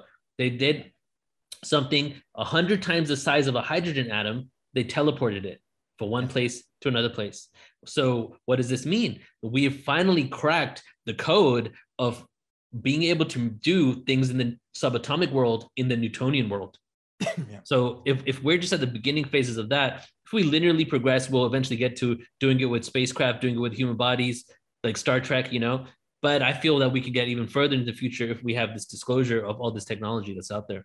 Yeah, we we have to have it have it open because otherwise, all, all they're going to do is is use it to strip the, the leaves off the trees twice as fast as we're doing it right now. Yeah, I mean, we, we it's, it's who's going to run the the who's going to be in control of the of this material. That's the part that scares me. Yeah, is that people are all big on this disclosure thing, uh, with the the Congress and that sort of stuff. But they got to realize that's all military. They're not going to investigate exactly civilian people they're not going to if if suddenly the the message they know the message and i believe they know a lot of the stuff like it's been around every nuclear uh, silo. Yeah. i've been at a nuclear silo and talked to an experience who told me what happened in a nuclear silo. When you when you see that are they going to tell you that they're telling us to shut the nukes down are, are they going to tell us to quit polluting the planet? Are they? Yeah. They're not going to tell any of that stuff. There's no way because it's not in their vested interest. They just want this this technology, and that's where I think we may be a little bit off the track. Is that we're sort of relying on military people to give us disclosure. And if you see what's happened exactly. so far, they haven't told us a thing. We have not learned a single Nothing. thing from. But they have hijacked the movement. Yeah. Oh, yeah. Exactly. So, and they've got money now. Now they're they're all making instead of you know they've got a few bucks now they're all making hundreds of thousands of dollars a year to right. work on this thing because that's when maybe what they did is they couldn't figure it out in the black world they couldn't crack this stuff and yeah. so they needed the white world so they put it sort of into the white world and then uh. all these ah. people started contributing stuff and the black world picks up on it because you know what it's like in the black world it's all so compartmentalized nobody knows what's going on you got a piece of this you got a piece of that nobody's talking to each other and that's what they keep saying is that they they were not able to back engineer stuff because that is this consciousness interface to it so they need wow. to put it into the white world to get the white world scientists to give them the ideas but they're never going to release it, it's all mm-hmm. it's all mm-hmm. classified even with dr eric walker the first book i ever wrote dr eric walker Walker said to us, we were saying, come on, you're an old man. Tell us what's going because he knew what was going on. And he said, look, why should we change the rules to satisfy your curiosity? You're just curious. Admit it. You're just curious. You're never going to learn give it up. You're never, you're never going to get the answer. And that's Whoa. this whole idea, this mentality they have is you just keep paying taxes, you just keep your thing, and we're going to use this. We're going to save the country, and we've got this stuff, and everybody's got suitcases full of money and stuff like that. That's what I sort of see is the risk of what's going on now is that really nothing has been released. We heard this report and they said it's all classified, all 144 yeah. cases were classified, and it's all in the black world. We didn't learn anything, and yet they now got a pile of money, and a lot of people are jumping on board with the Galileo project and all these things, and they're contributing all this material. And I guarantee you, the black world people are sitting there just scooping up all the material and seeing, you know, somebody's going to give us material that we need to solve this problem. Wow. Yeah, I know. It's just it's just so a lot of people are really wanted disclosure to happen so much so that they're jumping on the yeah. the whole military disclosure thing. And a completely you know friends and colleagues of ours that are really into it. And it's because we waited for so long that now that we're getting just like a, um, a few breadcrumbs people are jumping on it. But it's just suspicious from the beginning. Like uh, the whole and as you said, just being military, and even when Tom DeLonge came out and he had that panel of people in his live stream on Twitter, all of them just happened to have left their jobs one to seven days earlier. Yeah, yeah as if like because they can't do that unless they're not working from there but it was so obvious that it was almost like a complete ploy in order to basically be able to release this but they were coming across like they're civilians now and they just wanted the information out right yeah and that's part of that's part of i actually have a book uh, the obama ufo files i'm just waiting yeah. for the FOIAs the book is finished except for the FOIAs i okay. filed all the stuff on uh, all the different times Obama talked about and stuff like that. And I actually go through the, you're exactly right. That's exactly how it happened. The whole Tom DeLonge thing was that it was all orchestrated. For example, Hillary Clinton was the first to bring up UAPs yep, in remember. fall of 2015. Jimmy she Kimmel. wanted to bring it on the Kimmel show, and he didn't ask her the question. And you see all this sort of stuff. And that the when Lou Elizondo resigned, he resigned yeah. in the morning. The meeting with the New York Times with Hal Puthoff, New York Times, Leslie Kean, uh, Jim Semivan, all those people took place in the afternoon. Mm-hmm. You got to be retired. You can't be in the government. So it's the so obvious. and and and they're doing that. I, I, guess because if you're a military guy, that's that's your world, and you're you're thinking yeah. you're saving the world. Everybody thinks they're saving the world, but I think that's where we have the the the thing where I bring up this stuff. Whereas there's this huge spiritual component that the basic question is life after death. What where yeah. did we come from? Where are we going? Because this is all just an illusion. This is all just yeah. a video game. This is all just a, a, sort of a thing. And because we're we're so um, in the UFO field we're like the Rodney Dangerfield of all sciences. So we don't get any respect, and people will yeah. do anything to get That's respect. So funny. yeah. and and they did just jump on this thing, and you're going like, come on, folks. I mean, and and they but and that's okay if they want. Everybody has their belief, but when you ignore the experiencers. Yeah. who are actually the ones with the answers that's the part that i i that see my that is my role is yes. to say do you know what this person said do you know this person said do you know that these people are moving eh, through space instantaneously and i've got yeah. like not one person i got 36 people and they're all telling the same stories and they're all right. basically telling you that this thing is this this non-local and it's all consciousness and and that's why they can't move the craft because it has a consciousness interface and and you can't turn it on unless you got the consciousness interface and and uh, it's flown by that's how the people will say they when you ask them like this david guy i said you know okay tell me your story he said oh i think it's a dream i said tell me your story anyway so he starts telling me the story. It's like they're reading off a cue card. I went in the craft. The craft was bigger on the inside than it was outside. There was some beings, and they they said, "Go ahead and do it." I put my hand on a panel. They put their hand on a ball. They put their hand on something, and the craft was alive. It was absolutely alive. They became wow. one with the craft, and whatever they thought is what the craft did. Everybody says the same thing. There's nobody has said anything different. And you start hearing that, and you realize this is, I don't care if you call it anecdotal evidence, this is very strong evidence that shows this is all going to be consciousness when you break mm-hmm. it all down. There's a physical component, but the physical component is one that gets us in trouble of war and the male ego and you know the yeah. the urinating contests and stuff like that. Yeah. Exactly. And yeah. like since we've been talking about near death experiences, let me do another plug for another event we got going on. We're actually doing um, an event on April 3rd called Psychology, Evidence, and Science Behind Near Death Experiences and After Death Communication and that's wow. a free event on Portal to Ascension. It's a 10 hour event all day with some uh, amazing people, doctors, nurses, um, some scientists, um, therapists, and experiencers of near death. Near death. But what's happening now is actually um, near death experiences are actually being considered by the mainstream. Yale University came out with a whole research um, um, study on it just last year. And on CBS, there was this whole entire segment on NDEs. And I think they said um, it was like let me think i think it was one out of every 10 or one out of every five um, near, uh, near death experiences or one out of every experience of somebody passing away and then coming back to life in a hospital setting is a near death experience where they remember other things they visit someplace and they see themselves outside of their body. And that was on cbs right? Yeah. so it's it's becoming um, proven now that consciousness isn't just constricted within the brain that it's actually a field that's outside of our body as well. Yeah i think that's where our our our, our disclosure comes. It's not that we're going to convince anybody it's you put it out because i remember i wrote an article called the 64 reasons that decided not to tell you the truth. And one of them was Steven greer's thing that the stock market yeah. would melt down if they ever announced its fact that they were actually working on this stuff. Right. and i used to believe that as well. And then what happened when the new york times thing came out? Nothing. Nobody nobody panicked. Nobody jumped out of a window. And that's what's happening now is that you and i tell stories. We keep telling stories telling yeah. the stories. And the young kids all go oh you near death experience i've heard about that and and i was in the 70s when it first started i actually wrote a paper i actually did when i started i wrote a paper at the university on people dying and i because it was a big mm. thing then. and I went and did people ever predict their deaths, uh, stuff like this, uh, near death experiences, and and all the weird things that happen around death, and people coming to take them across and stuff like that.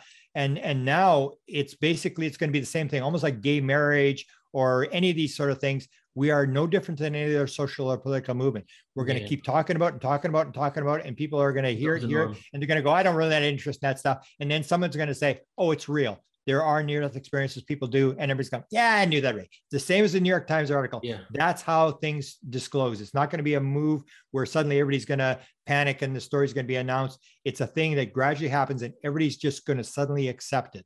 And it's happened yeah. numerous times in history.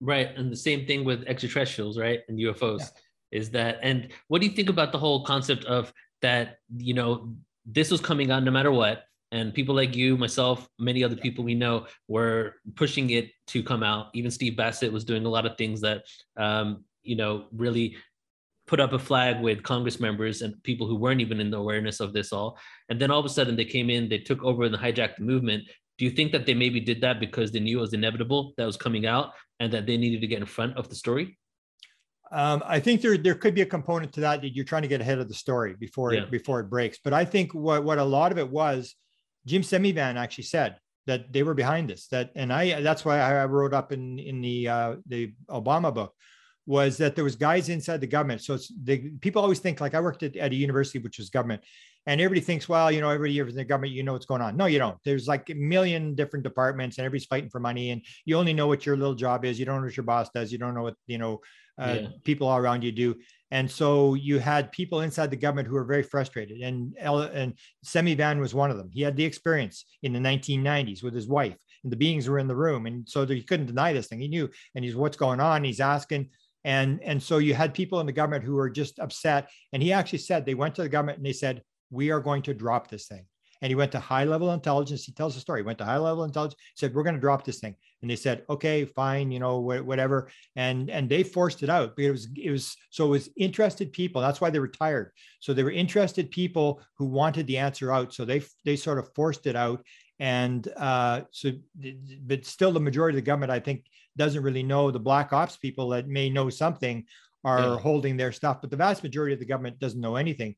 So I'll give credit to like John Podesta was one that was big behind this. He's the one that came up with the UAP.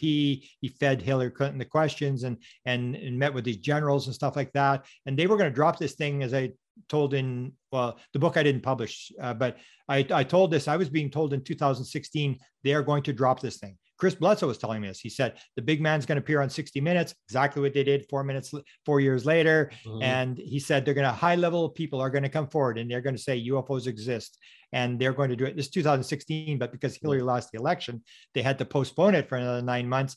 But it was these people that were all retired, all were interested in pushing this thing out that moved it. And then everything has sort of moved along. And we, we've gotten to this point where uh, it's out in the open now. I give them credit for that. And it's just whether we or the military control what actually goes on from here on in. And I think we still control it because uh, they're not going to look at experiences. They're not interested in what experiencers yeah. say and that sort of thing. They're just interested in military stuff. And the ETs have said that numerous times. If you go down the hardware route, you're in a trap. It's yeah. not about that. It's about understanding how does reality work? What's really going on? And this understanding that everything is made out of consciousness.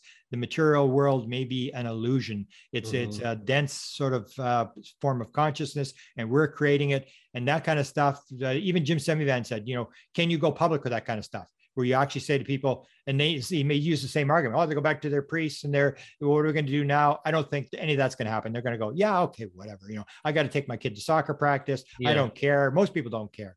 It's it's going to be just generally accepted but that's what saves us is the fact that we understand the disclosure is to tell people who you actually are. Right. who is your true essence? And that's what's going to change the world where people are going to realize oh i'm not just here to rape pillage kill and steal. I'm actually here to do Mhm. something. I'm actually you know there's something and that's Yeah. what changes the the more consciousness. to it. And i think we're pretty close to that now thanks to what you're doing and what other people are doing. I think that that mentality is already there. If you ask little kids they'll accept all the stuff we're talking about they no True. question at all it's the old guys that are hanging on because they spent you know $50000 a year to go to mit and they they Yeah. simply don't want to know that they wasted their time and they got to take the cyanide pill those are the, the secular scientists i think that are going to be most shocked by this whole thing because Yeah. they're going to realize that the, all the stuff they were putting out was was basically wrong Yeah, exactly.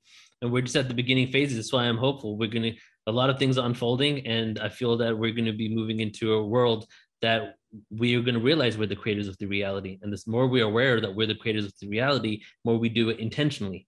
And as we do it intentionally, we can be in a peaceful world where we treat each other with respect and compassion, and we take care of the planet instead of destroying it. Yeah, That's what it's all about. because we all came Mhm. here for a reason, and it was it was a good reason that we wanted we wanted to help, we wanted to play the play the game or whatever. And when we suddenly realize why we came here and the fact that we are here for a reason, everything changes. Everything will shift, and I think that's where where we got to go. That you and I are are doing the the job that we probably intended to do, and uh, Yep. it doesn't really matter whether it happens, you know, two years after we die or whatever. But we were part of the biggest story of all times. It's like we uh, if this you know Dolores Cannon thing, the call went out, and we Mhm. said, yeah, well, we'll go in there, we'll do that, you know, sure, send me in, you know, and uh, we, that's that gives you the the idea that, and people will all realize that we're you know we aren't we aren't who we think we are, and that.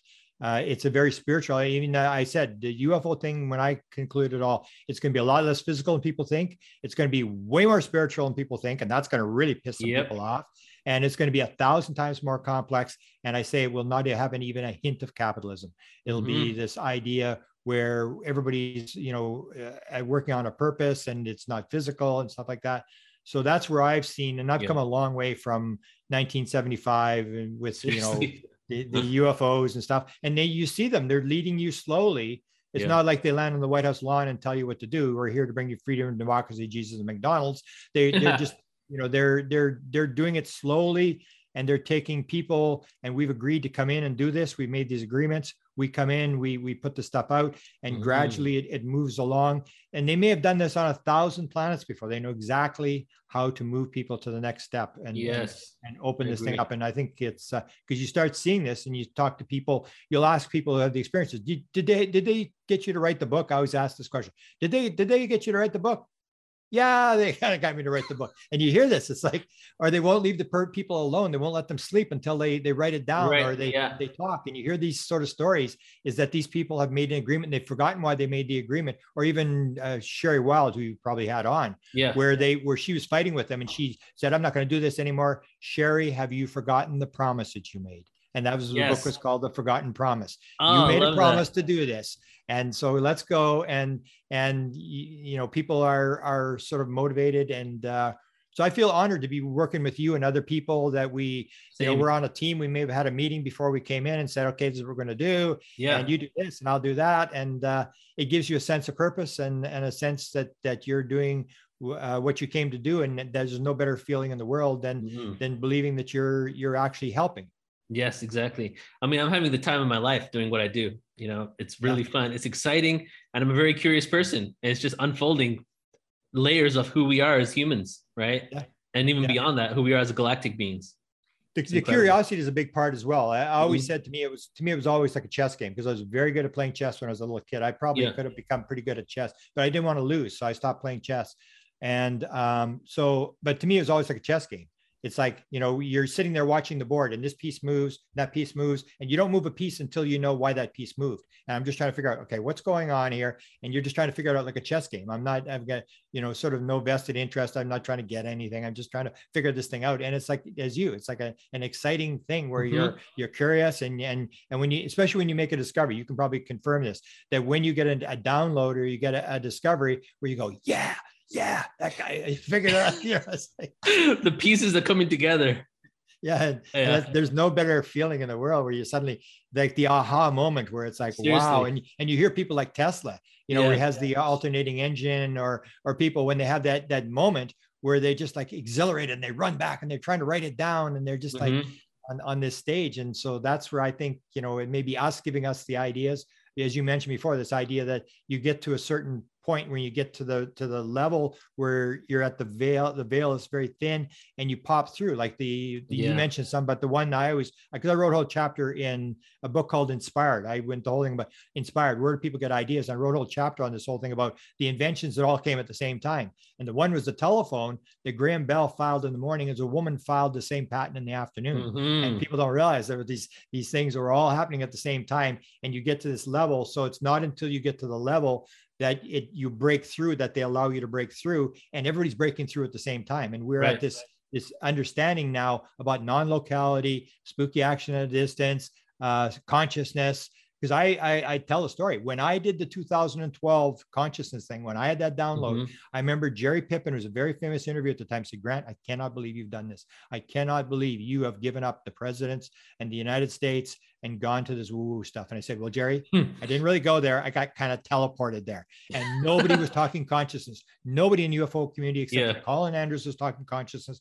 And now it's like even the people who don't believe in consciousness use it because they know it's a buzzword. You better use this word. And Right. people are starting, it's the shift in just in 12, 10 years since I had that download, the shift in consciousness understanding in the UFO community is absolutely massive. Totally. Yeah, yeah, yeah. And I know some like um, linear ufologists, if you can call them that, that have taken the shift into consciousness as of late as well.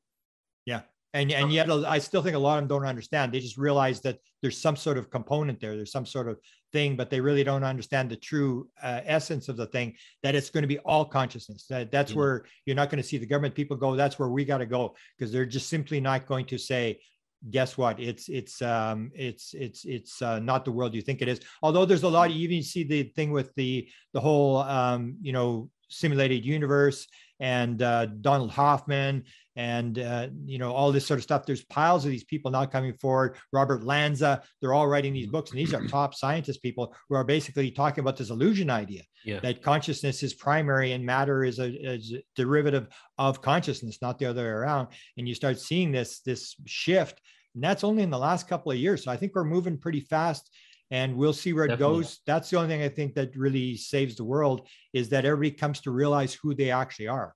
Yeah, yeah. We are not Americans, Canadians. We are individuals who have come and you're going to play uh, this role this time. You're going to play that role. The next time you're going to play this, you know, this race, that race, this religion, that Mhm. religion. And we are all one. And that to me absolutely is the number one rule of the number one message is oneness and understanding who you are. We are all Yes. one and, and there is no division. Seriously. And even through mathematics now and science, we can prove our interconnectivity, right? Yeah. So Yeah. we've already mentioned many different things within quantum physics that proves, you know, like for example, the um, um, that our intention and attention on something has a different outcome than where we don't have an, our intention on it, which is a quantum physics thing. That basically, if a tree falls in the wood, does it make a sound? Well, if it's a subatomic tree, it doesn't. you know, like when we put our attention to it, it's almost like we literally create reality by focusing on reality. Right? It's been proven scientifically. So, and it's been called quantum theory for quite some time. But in my book, we've these studies and these tests have kind of proven that this is a reality. So it's just taken a period of time for us to shift from this Newtonian linear understanding to really make this quantum world the new understanding, the foundation that we move forward with. And as you said, the next generation, it's already their foundation. So what happens as we progress? We just continue to evolve. And I like the way you put it that it doesn't have to be one big impact. We just slowly evolve and it's not even that slowly it's like a decade in a decade everything's different you know and the different components that are embedded in our new in, in education become the the foundation of what we understand in our future right Yeah. and that's what's happening Yeah.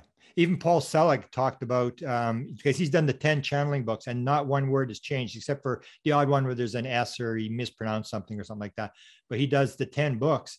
And he said that you, if you look at his, his channeling material, they never talk about science. And so he asked them, and they said, in a hundred years, none of the words you use in science will be used anymore. It's all going to be about vibration and stuff Yeah. like this. That we even the language of science is going to change and we don't realize it because it's happening. We're in the present moment. We, we don't realize. But if you look back at, at what even 30, I know if you were there when the internet happened, but I remember before the internet when we used to research with with writing letters back and forth where you sit there and wait two weeks for an answer and stuff like that. People have no clue how fast things are are changing in in the world. Even the and so you get the idea of the the um, the internet being the collective. And actually, I've written a book about this as well.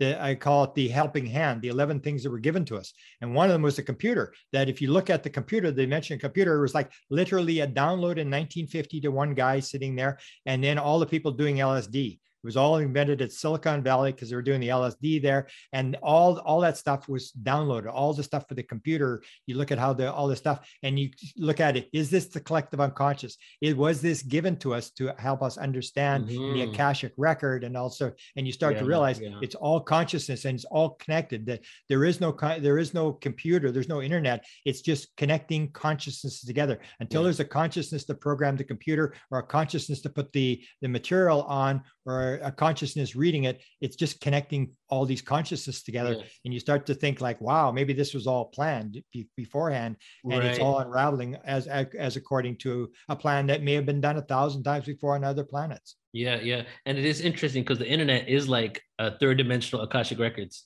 you know? Yeah. and um it has information from this dimension but it also has people like us speaking about information from other dimensions. So it's it's basically us creating something in our image, our own version of the Akashic records in order to disseminate information to the collective. Yeah. And the only thing we need now on top of that is what you what you get with the I want to do a, a panel on um, people who've had not near death experiences, but the life review. Because in the life mm-hmm. review, they show one of these things, almost like the flying saucer. When people flying the flying saucer, I said the reason that story is important because if you're going to make up a story about being on a craft, that's not something you're going to stick in the in the story. I flew the flying saucer. That nobody's going to believe that. That's like yeah. the case for credulity. If you can believe that, you can believe anything. I mean, what can't you believe? And and the same thing happens with the the life review that the people all describe. Not only do they see their life in every single detail, they see it from a third perspective of yes. the person that they influence and how that influenced their family and how that influenced the kids and it, it, the ripple effect all the way through. And when you see the akashic record where it's all linked to that sort of stuff, you go like wow i mean yeah. you just unbelievable complex. How does that all be put together? It's just unbelievable. That's so beautiful. Yeah. So let's uh maybe shut her down and i need some uh, some poems here. Oh yeah i forgot all about that. Yeah, yeah. tell give me a little bit of background on how you started this because uh, okay. uh, it's called slam poetry right? Yeah yeah. So basically spoken word slam poetry used to be um, performance based competition poetry. That's what it used to be, comp- competing with people in the spoken word phrase. But now, as time has progressed, slam poetry is now developed into the form of actually presenting it, which is like, it's kind of like hip hop meets poetry. Wow. And then ins and outs, you know, and slam literally meaning that there's certain parts that slam and really resonate with you. So yeah. the way it started was 2000, 2001. I was writing poetry when I was 16 in 1998, uh, but it was just like super just poems, like where the dead and the dying lay, you know, like about World War II, things like that. Right. And um, and then when I went to college at 18 in 2000 at Cal State Fullerton, I started researching the root of all religion. And I started writing kind of sci-fi like spoken word pieces, you know, planets, black holes, ETs. Wasn't aware of any of this stuff yet. And about a year later, I started getting introduced to Nassim Haramein, Jordan Maxwell, William Henry, Jim Self. And um, then I started like really diving deep into spirituality and the Sumerian scriptures and the root of it all. Some of my first spoken word pieces were on the Anunnaki and Nibiru and the Sumerian tablets. And um, then I was getting deep into extraterrestrial awareness, consciousness, soon to get into UFO disclosure. So it can continue to progress.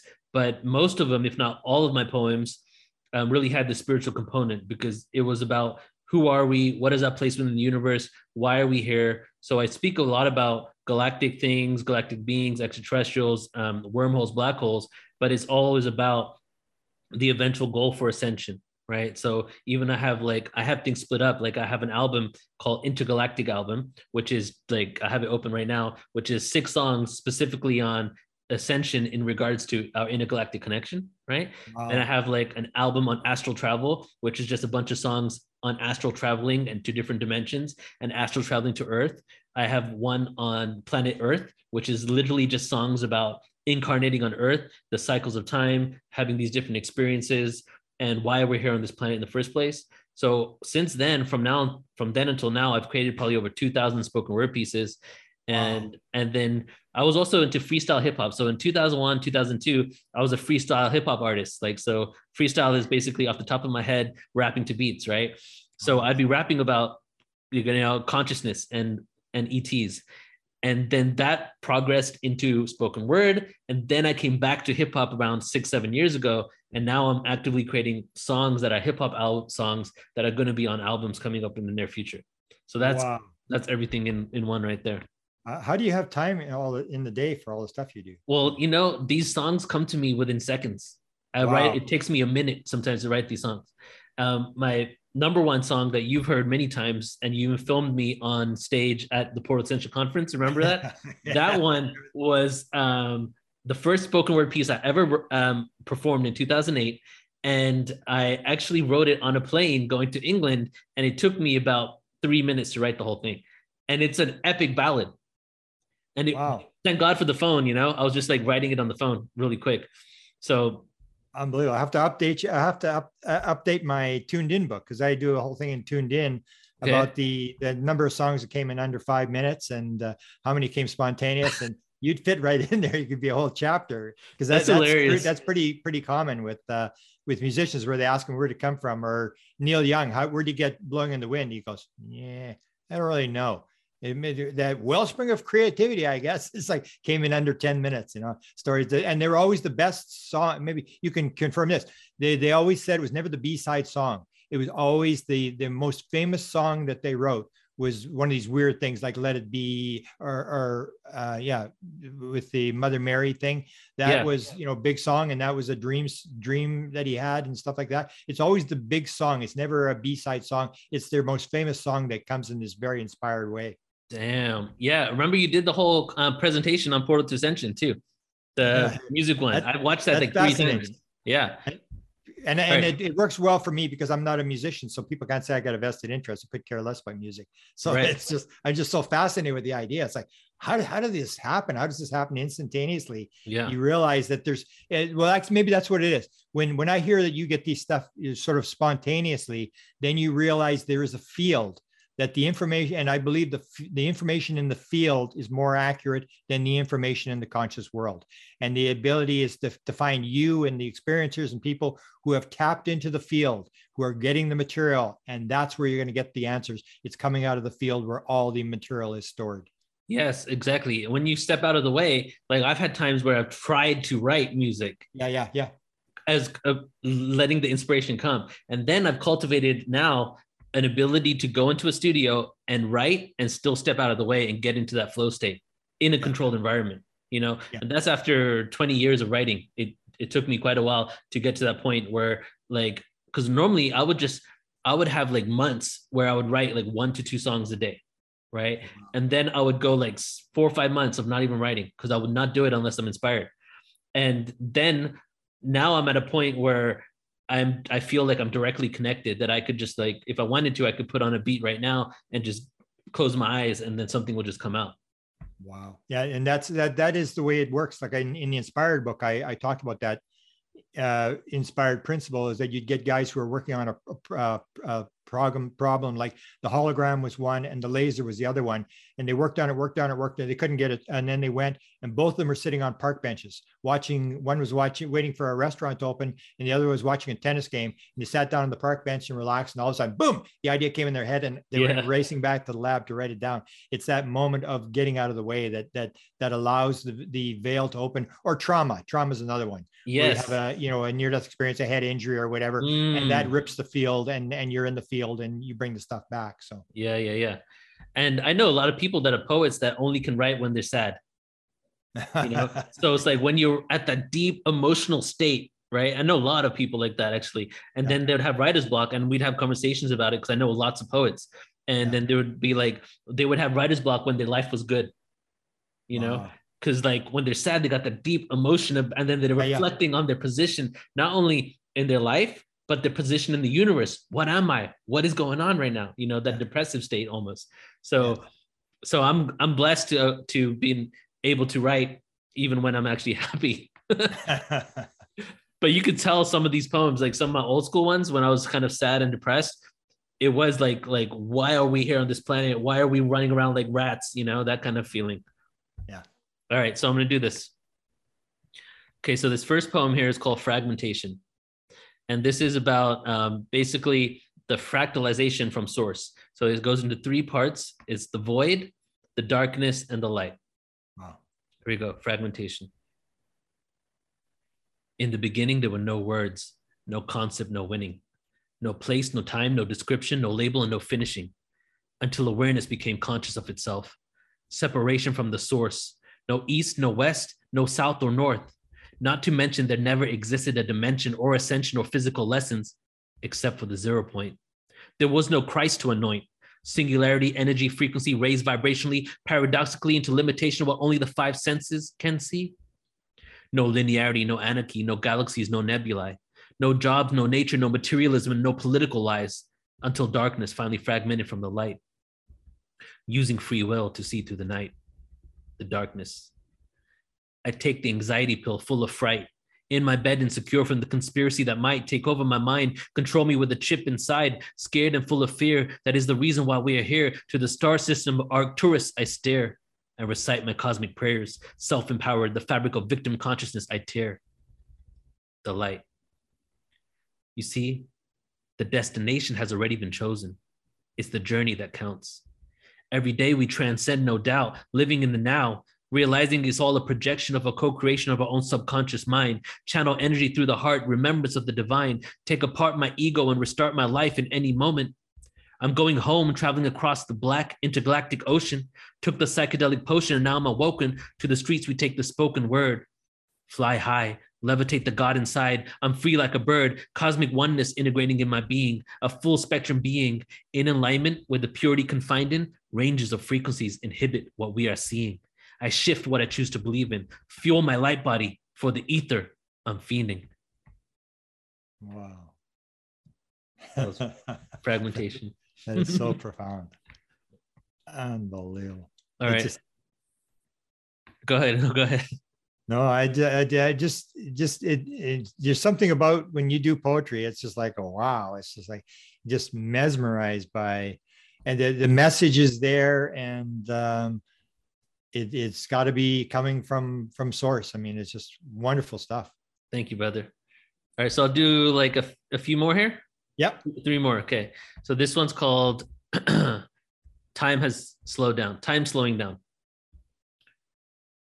Time has slowed down, or is that perception of the now, creating ripples, overcoming obstacles, abundance flows, the end is close, which only means there's a new beginning, spinning like a black hole's event horizon as my chakra points awaken and widen, a solar flare that inspires all men and women to inhale the ether into each of their pores inside of the physical cells that rely on oxygen and a natural amount of rest. I will forever rhyme until I take my last breath.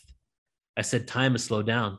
Or is that perception of how we exist in a matrix of disavowed humans searching for the next cash cow? I'm the sacred cow, worshipped at the top of the mount, spinning around, milk and honey to those who hear the sound as your chakra points awaken and your soul is found.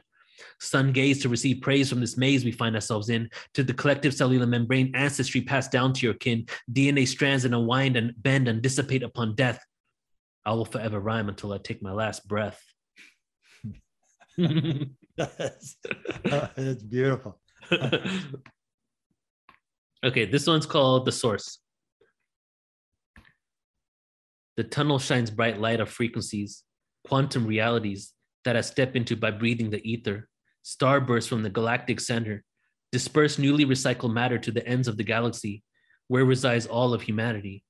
Looked at from a distance, this infinity symbolizes consistency, everlasting mentality, consciousness gravitationally inclined. We see so many stars in front of our eyes, gives the black hole its disguise, pulls us closer to the origin, slowly because we just begun the cycle once again. It's time to begin this cycle once again.